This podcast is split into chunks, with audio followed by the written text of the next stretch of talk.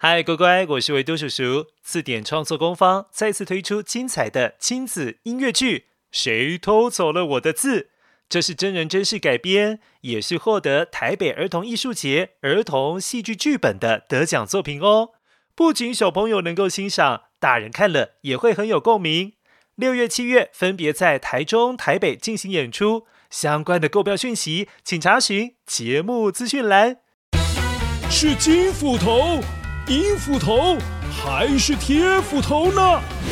欢乐车斧头杯机制大赛，聪明脑袋大挑战。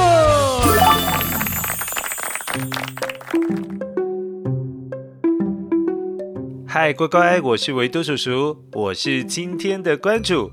在前两集，我们听到了什么样的故事呢？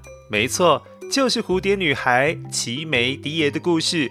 在故事当中，奇美迪耶曾经说过这段话：“天哪，我也是一只蝴蝶耶！”接下来就要请问乖乖，究竟关于蝴蝶的说法是金斧头还是银斧头，又或者是铁斧头说的才是正确的答案呢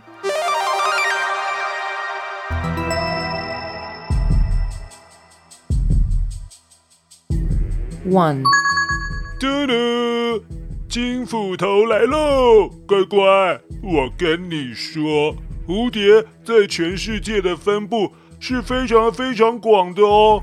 从海边到高山都可以看到蝴蝶，唯独有一个地方，那就是沙漠，是看不到蝴蝶的。Two，Hello，乖乖，银斧头在这边，要选我哦。乖乖，你知道吗？蝴蝶的脚上是有味觉的感受器，所以他们会用脚去感受一下，嘿嘿，这片叶子适不适合让他们的宝宝来吃？Three，耶呵，嗨，乖乖，我是铁斧头。我们在乡下的田里，经常会看到很多小白蝶飞来飞去，特别是二到四月的春天的时候，它们可是菜园的守护者哦。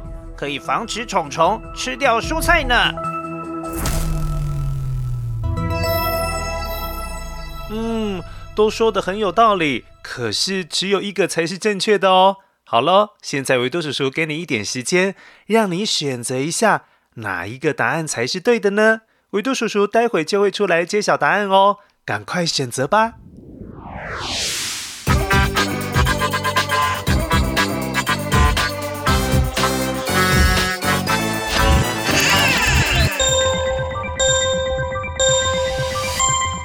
乖乖，答案要揭晓喽！今天，银斧头说的才是正确的答案。